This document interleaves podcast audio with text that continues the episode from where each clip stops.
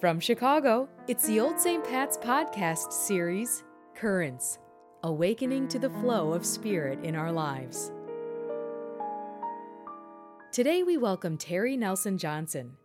Terry explores life and faith through the art of storytelling, and today reflects on the love of fathers. Hi, everybody. At this point, I would normally introduce myself as Terry Nelson Johnson, tell you what a pleasure it is to participate in this podcast with you. However, I'm not really feeling the pleasure right now because the focus of this podcast, as I understand it, was supposed to be a celebration of the spirituality of Father's Day, finding the spirit in all things dad. But I'm not really feeling it this minute because I'm taping this two weeks before Father's Day and we find ourselves in the midst of two crises a pandemic and profound racial strife. And so I was sort of hunting around for a way to approach this, and then I thought of a story. And sometimes stories bring me home. So let me share the story with you, see if it can contribute to a contemplation of fatherhood. The story takes place uh, over the course of my 25th wedding anniversary. My wife, God bless her, literally had found what she described as the most romantic bed and breakfast west of the Mississippi in Taos, New Mexico. And sure enough, it was pretty romantic and beautiful and southwesterny, understated, dry, uh, unique kind of beauty. And we got up for the first morning and went to which is pretty significant because it was, you know, a bed and breakfast. And their job is to make breakfast, you know, sort of fancy because it's expensive. The wife was sort of the worker bee of the operation, and the husband was the guy that schmoozed with everybody and told you what you could do today, etc. First two days, we were the only people in the bed and breakfast, and so at breakfast, he decided to just companion us and he talked his way through pretty much the entire breakfast. And he had with him a companion, which was apparently his dog. The dog was very curious as to the garnish on the plate for both of my breakfasts. And I'm a dog guy, but still, like, come on. So we're on this beautiful veranda at the most beautiful bed and breakfast in the history of bed and breakfast, and this guy is talking our ear off with his dog, and he's bugging me. I mentioned this to my wife a few times, and she's like, come on, it'll be fine. We have all day. So the third morning, sure enough, he comes out, his dog comes out, he starts to talk to us. I am agitated. And then uh, another couple comes, and he graciously excuses himself to go pay attention to them. And I'm like, oh, Lord have mercy. and then he starts to talk to them, and apparently they ask about the dog. And he starts telling them the story of the dog and I'm a storyteller, and I cannot help myself from listening to stories.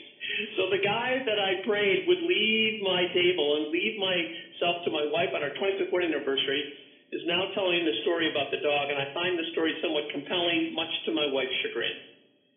And apparently, he and his wife are like the overflow space for the local vet. And they especially take care of animals that have been somehow abused or wounded. And he said they got this dog about three months ago, and the first two or three weeks that he was with them, this dog stayed under a table that was on the same veranda that we were having breakfast on. There was a tablecloth, and the dog hid underneath the table. If anybody walked towards the table, the dog would growl in such a way that the hair in the back of your step neck would just stand up. And then after about three weeks, he put his little head out and he would track this guy wherever he went on the veranda. And as long as the guy didn't make a move towards the dog, the dog was okay. If he went towards the dog, the dog would do that vicious kind of growling. Another week, the dog came out from under the table, started trailing the guy at about 10, 15 feet. As long as the guy did not turn towards the dog, then things were fine. If he did turn towards the dog, dog would become extremely aggressive. Another week, the dog would just be about uh, half a step in back of the guy. As long as the guy didn't turn towards the dog, things are fine. Turn towards the dog, aggression. Next week, he let him put his hand on top of the dog's head. And now, as the guy concludes the story, the dog is sitting um, really with this loving look on the dog's face, looking at this gentleman. And so he concludes the story by saying, and last week, and then he sort of does like a verbal ellipsis, and he puts his hand uh, underneath the chest of the dog. And those of you who are dog people, you'll get this. Uh, the rest of you stay with us. And he just started to scratch the dog's chest. And the dog like extended uh, his neck so that he would give more territory for the guy to get to. And then the dog just turns over, lays on its back, and exposes his tummy and chest to the guy, and the guy's just scratching the dog's chest and tummy. And then he concludes his verbal ellipsis. Remember, it started with, and last week, and then he looks up at the couple and he says, He let me love the hell out of him. And, and last week, he let me love the hell out of him. I have two kids. They are 29 and 32, respectively. And their presence in my life is a gift of untold proportion which I'm pretty sure I don't deserve. Like all mysteries, there are 10,000 layers to the mystery of fatherhood, so it's not like I understand it.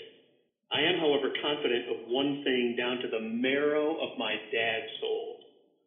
And that is whenever my observation or my instincts suggest to me that either of my kids are in hell, my deep, abiding desire to love the hell out of them is fierce and unbounded.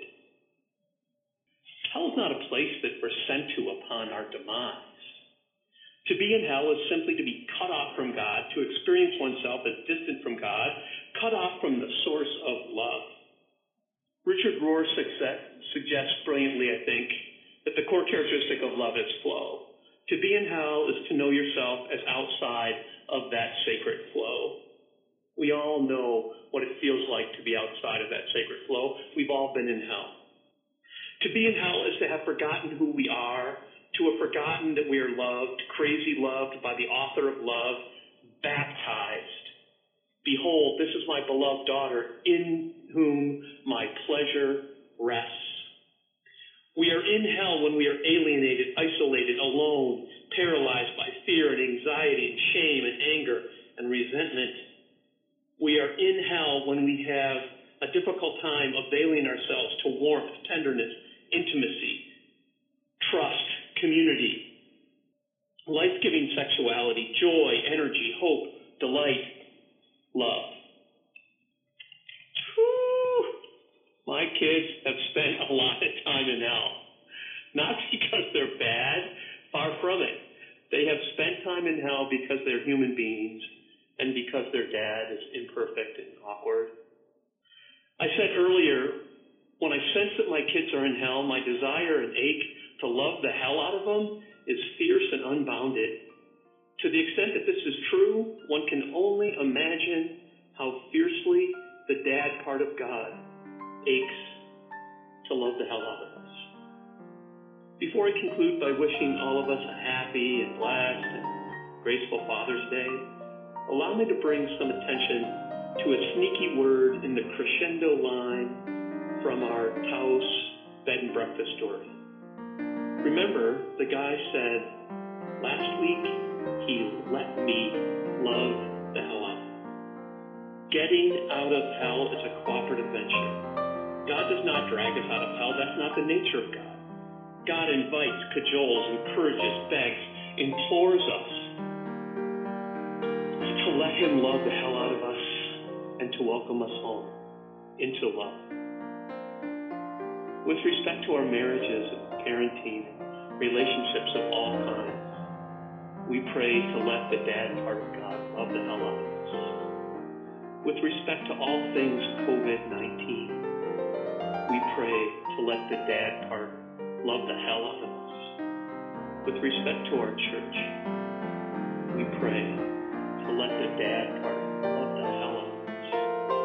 With respect to our city and our country and our the painful legacy of racial strife. We pray to let the dad part of God, love the hell out of us.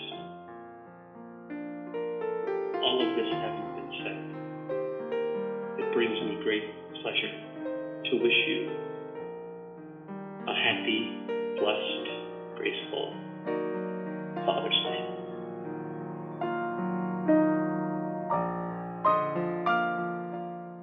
Thank you to Terry Nelson Johnson for being on today's episode. And to all father figures, I wish you a very happy Father's Day weekend. For more information about resources available at Old St. Pat's, please visit our website at oldstpats.org. To stay up to date with new episodes, please follow us on Spotify and Google Podcasts. I'm Kate Anderson. You've been listening to the Old St. Pat's Podcast.